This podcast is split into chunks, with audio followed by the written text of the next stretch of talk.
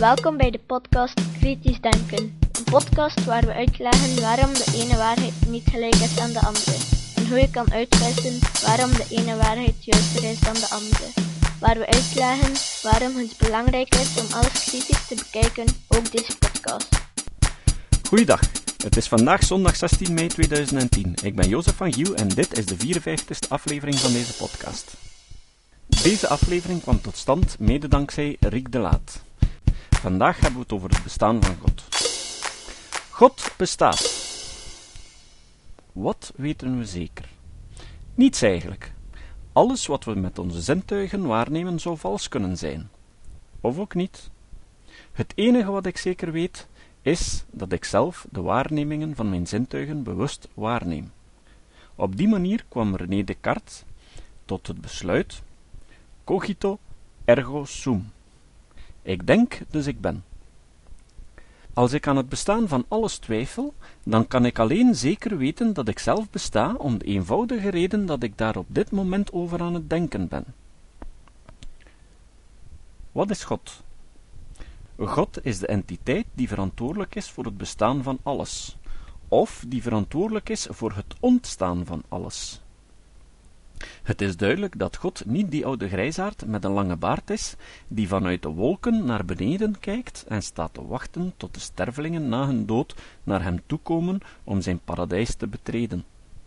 Dus, als alles een illusie is, dan ben ik zelf God, want dat betekent dat ik die illusie zelf bewust creëer en dus verantwoordelijk ben voor het ontstaan van het heelal, de aarde, de andere mensen en alles rondom mij. Als de rest geen illusie is, maar als de werkelijkheid wel degelijk bestaat, dan moeten we God als oorzaak van alles gaan zoeken. Als we dan rekening houden met onze huidige wetenschappelijke inzichten, weten we dat Hij niet zomaar de levende wezens, de sterren en de planeten geschapen heeft zoals ze zijn. Maar misschien ligt Hij wel aan de oorzaak van het heelal. God zou die entiteit kunnen zijn die eerst de natuurwetten en parameters heeft ingesteld en dan de Big Bang heeft geïnitieerd. Maar men kan ook inbrengen dat God daarvoor niet nodig is, omdat de tijd ook met de Big Bang begonnen is. Dus daarvoor bestond tijd niet.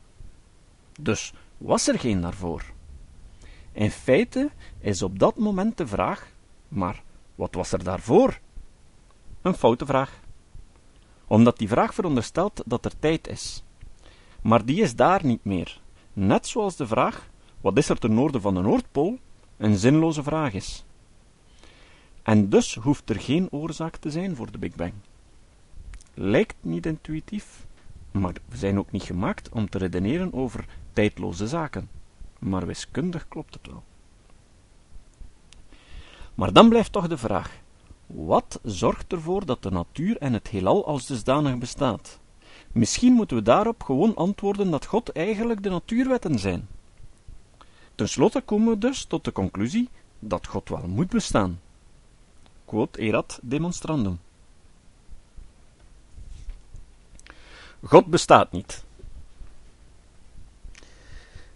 Dat was zo ongeveer het godsbewijs dat ik ooit geschreven heb toen ik 18 jaar was. Ik had het geschreven omdat ik zo dikwijls verwikkeld geraakte in discussies met vrienden die het bestaan van God betwijfelden. Ik had het ook geschreven omdat ik al de kennis die ik op dat moment had opgedaan in een consistent geheel wou brengen en mij wou afzetten van een kinderlijk soort geloof dat bestond uit een verzameling naïeve onnozelheden die ik altijd noemde als die man met de lange baard in de hemel die de aarde in zeven dagen schiep. Zoals op dat schilderij van Michelangelo. Wat die schepping betreft was ik altijd hoogst verwonderd dat er mensen bestonden die geloofden dat het inderdaad letterlijk zo verlopen was als in Genesis beschreven staat. Ik heb de evolutietheorie nooit tegenstrijdig gevonden met mijn geloof, zelfs niet tijdens mijn meest devote perioden. Maar op mijn achttiende zat ik al een stap verder. Ook het feit dat Maria maagd zou geweest zijn, had ik al afgedaan als een sprookje. Ik werd daar trouwens van overtuigd door een theoloog die zijn thesis over dat onderwerp gemaakt had.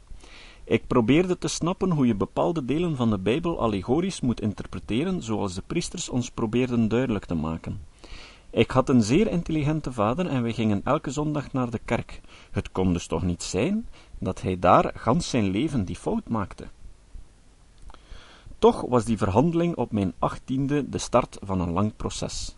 Pas achttien jaar later, op mijn 36ste, heb ik voor het eerst in mijn leven tegen iemand expliciet gezegd dat ik een atheïst ben. Ik ben dus de laatste om iemand in het belachelijke te trekken, omdat hij niet door zo'n proces gegaan is. Naarmate mijn veranderingsproces vorderde, terwijl ik toch regelmatig, maar steeds minder en minder naar de zondagsmis ging, begon ik me meer en meer te ergeren aan bepaalde passages die daar werden geproclameerd, en voor mij al duidelijk tot de fabels en niet tot het echte geloof hoorden. Het probleem is dat naarmate ik meer zaken bij de fabels klasseerde en op die manier mijn geloof probeerde zuiver en verdedigbaar te houden, werd dat geloof van mij dus ook altijd maar abstracter en abstracter. In hoeverre is er uiteindelijk nog een overeenkomst tussen een God die je definieert als de natuurwetten en de God die beschreven wordt in de Bijbel of gelijk welk ander religieus boek? Het is duidelijk dat ik tijdens het schrijven van het godsbewijs in feite voortdurend bezig geweest ben met het veranderen van de definitie van het woord God, om het geloof erin houdbaar te houden binnen mijn door de moderne wetenschap beïnvloede denkwereld. Maar eigenlijk heeft dat er niets meer mee te maken, want je gaat toch niet bidden voor de natuurwetten? Om de natuurwetten te beheersen gebruik je wiskunde, geen gebeden. Je mag de natuurwetten God noemen als je dat beter uitkomt. Maar dat verandert niets aan het feit dat die natuurwetten je gebeden niet aanhoren.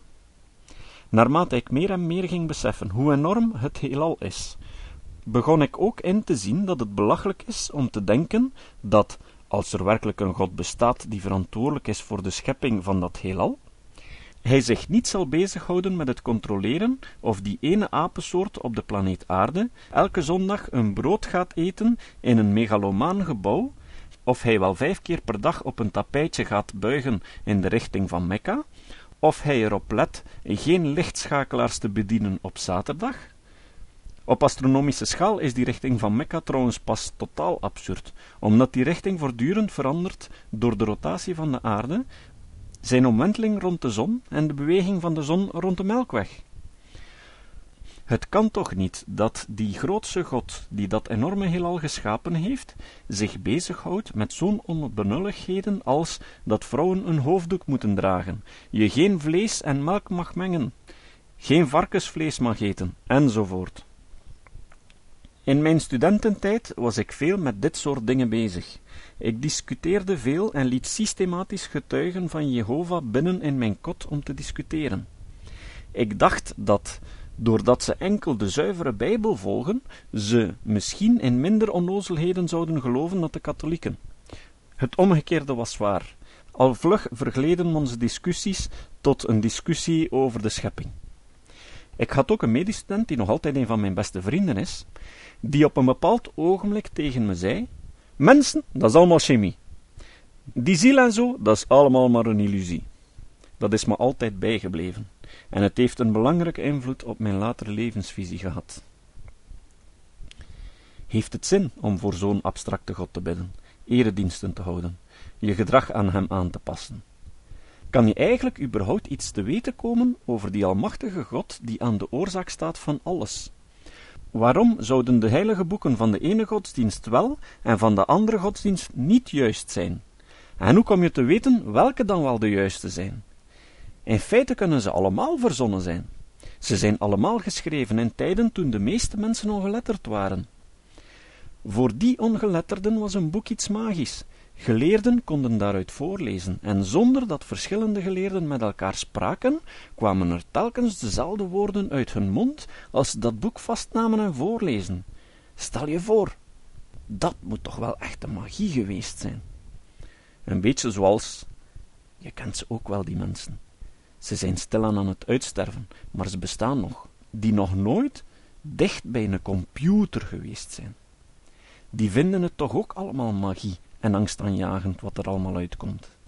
En je kan ze intimideren door te zeggen dat dit of dat op de computer stond.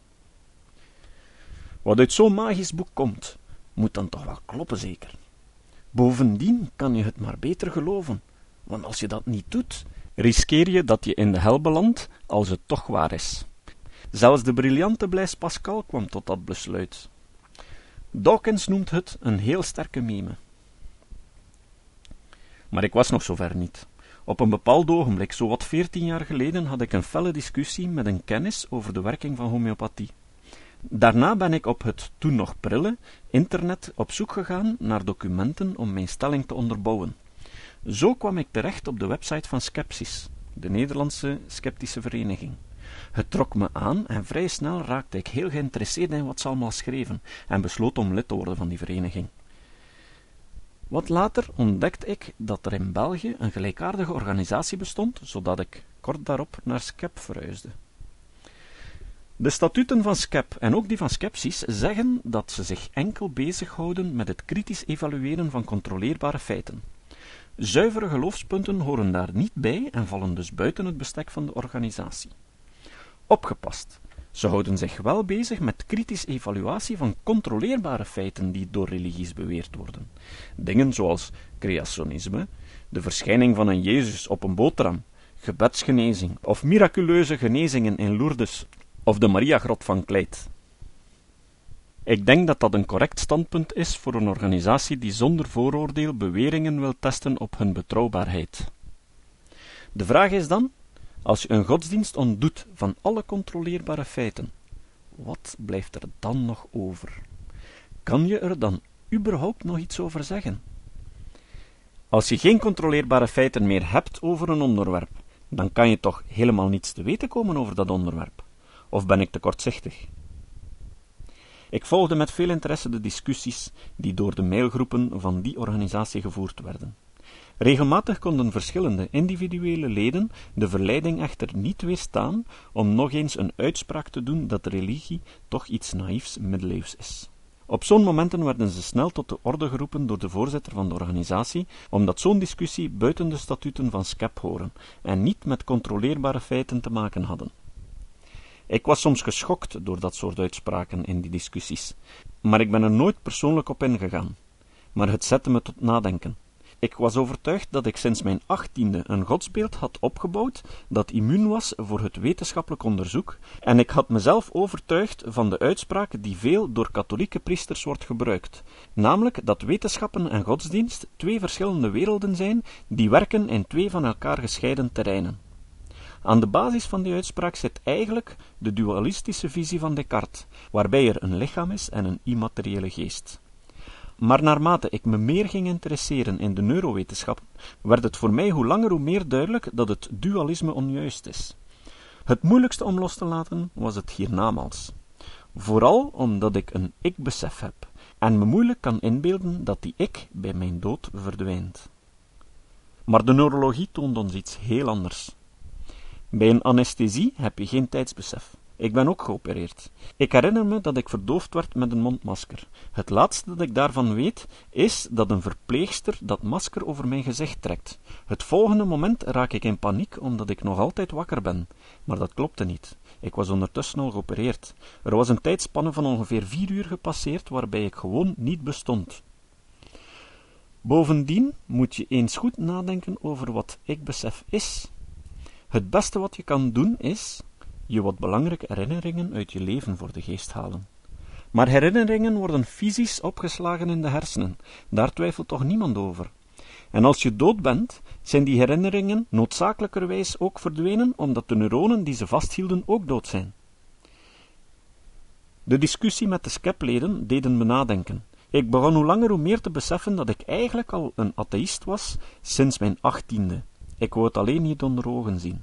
Op mijn 36ste besefte ik dat ik gewoon een nieuwe definitie voor het woord God had bedacht, maar dat mijn definitie helemaal niets te maken had met wat de religies onder dat woord bedoelen. Het is een algemeen verschijnsel dat sceptische bewegingen zich niet bezighouden met de godsvraag. Ook het team van de podcast The Skeptics Guide to the Universe, dat voor mij een inspiratie was om deze podcast te starten, houdt zich systematisch afzijdig van die vraag maar behandelt wel regelmatig controleerbare claims van religies, zoals creationisme, dat homo's onnatuurlijk zouden zijn, of de Jezus in de boterham.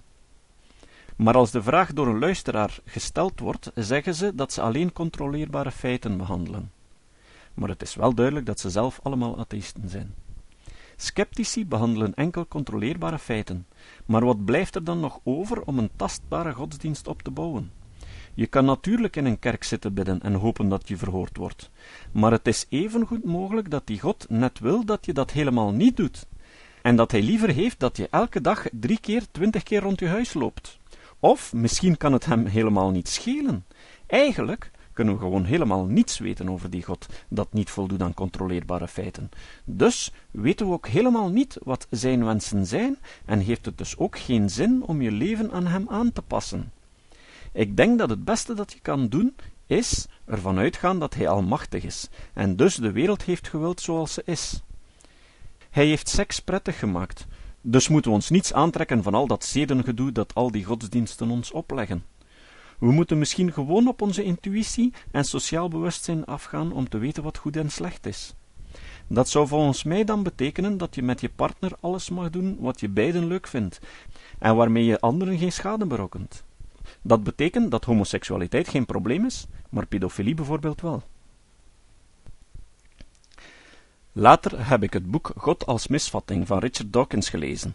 Ik vond het enorm frappant om in zijn boek zoveel dingen te vinden die ik ondertussen zelf kon geschreven hebben. Alleen, Dawkins is veel intelligenter dan ik en kan het veel beter schrijven. Het bevestigde voor mij alleen dat ik de juiste redenering had opgebouwd. Ik kreeg niet genoeg van deze literatuur en heb nog The End of Fate van Sam Harris en God is Not Great van Christopher Hitchens aan mijn literatuurlijst toegevoegd. Echt inspirerend. Arrogante atheïsten.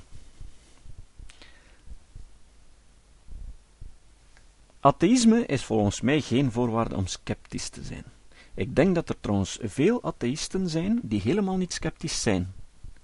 Maar ik denk wel dat als je doorgedreven kritisch blijft denken, je onvermijdelijk tot dezelfde conclusie komt als ik op mijn 36ste.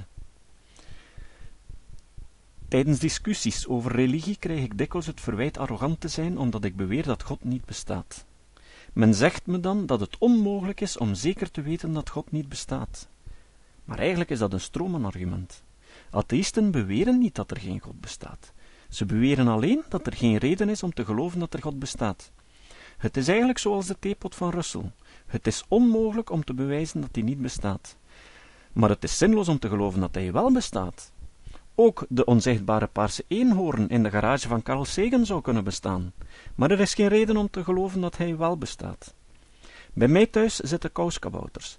Telkens als wij kousen opplooien, stellen we vast dat er kousen uit de wasmachine komen die geen partner meer hebben. Dat komt omdat er in mijn huis kouskabouters rondlopen. Die pikken kousen uit de wasmand om te gebruiken als muts.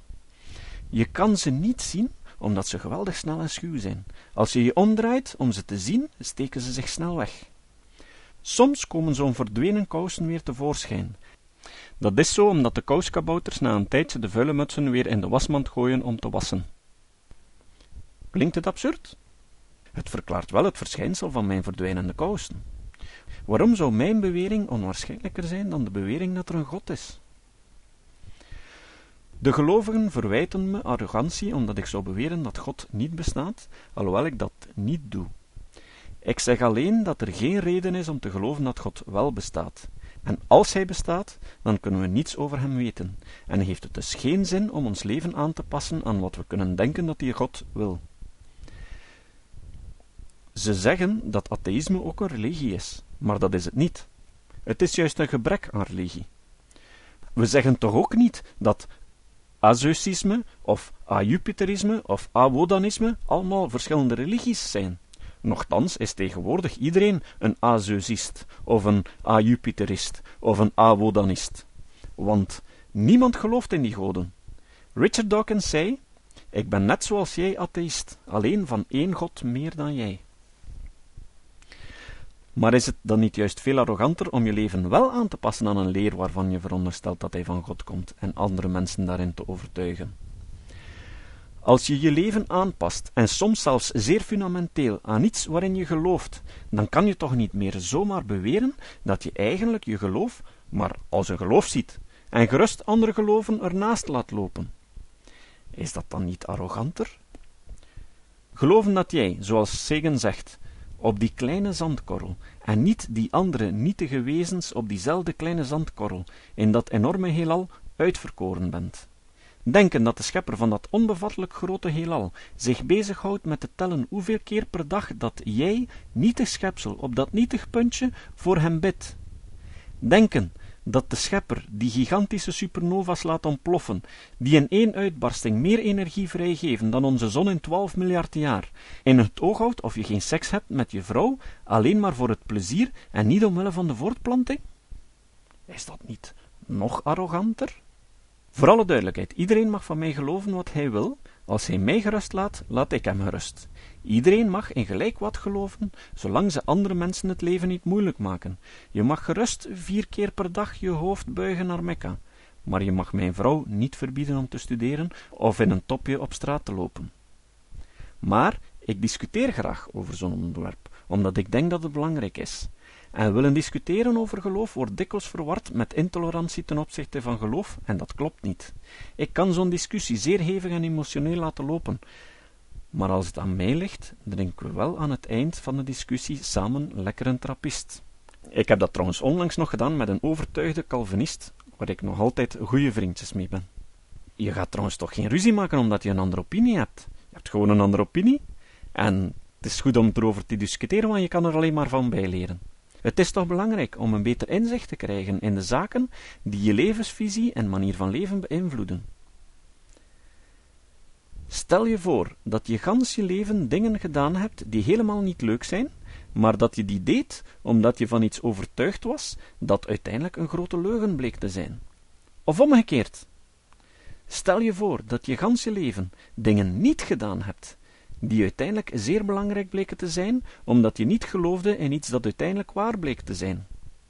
Dan is dat onderwerp toch wel het aller, aller, allerbelangrijkste onderwerp om met een ander over te discussiëren. Ietsisme. Er bestaat een groep mensen die bij elke discussie over het al dan niet bestaan van God stevast afkomen met de dooddoener: Ik geloof wel in iets, maar daarom niet God. Of ik geloof wel in iets, maar ik weet niet wat. Ik heb me altijd geërgerd aan zo'n uitspraak, zowel in mijn gelovige periode als nu. Het lijkt me een typische houding van intellectuele luiheid. Het houdt een standpunt in waarbij je zegt dat er ergens wel iets kan bestaan, maar dat je er niet te veel over wil nadenken, want je wil de fundamentalistische gelovigen niet in het harnas jagen. Tegelijk wil je ook niet bekeren naar hun geloof. Het is een soort religieus pacifisme, maar ik vraag mij af of dat, dat een gezonde houding is. Het geeft geen weerwerk aan de uitbreiding van illusies. God is liefde. Als ik met mensen spreek die overtuigde gelovigen zijn, probeer ik hen te vragen wat God volgens hen is. Ik probeer te vissen naar wat hun godsbeeld is. Als het gesprek niet afgebroken geraakt omdat de tegenpartij zich beledigd voelt, of gelijk wat anders, stel ik altijd vast dat dat godsbeeld altijd maar abstracter en abstracter wordt naarmate de discussie vordert. Uiteindelijk komt dan heel dikwijls de volgens hen finale uitspraak: God is liefde. En ik zie ze dan denken: en als je nu niet met mij instemt, moet je wel een liefdeloos wezen zijn. Want als God liefde is en je bent een atheïst, dan betekent dat dat je niet gelooft in liefde, dat je dus liefdeloos en amoreel bent. Maar liefde kan toch de wereld niet geschapen hebben. Liefde zegt toch niets over een eventueel eeuwig leven na de dood? Liefde heeft toch helemaal niets meer te maken met alle eigenschappen die aan God gegeven worden door de heilige schriften. Voor liefde moet je toch niet bidden, offers brengen en vrouwen als minderwaardig behandelen. Integendeel, ik denk dat je voor liefde de vrouwen juist moet respecteren en mensen lief behandelen en genegenheid tonen en begrip. Maar toch niet hele dagen naar een kralensnoer staan vezelen. Eigenlijk zijn deze mensen in hetzelfde straatje terechtgekomen als ik op mijn achttiende. Ze hebben gewoon het woord God geherdefinieerd totdat het consistent wordt met hun wereldbeeld.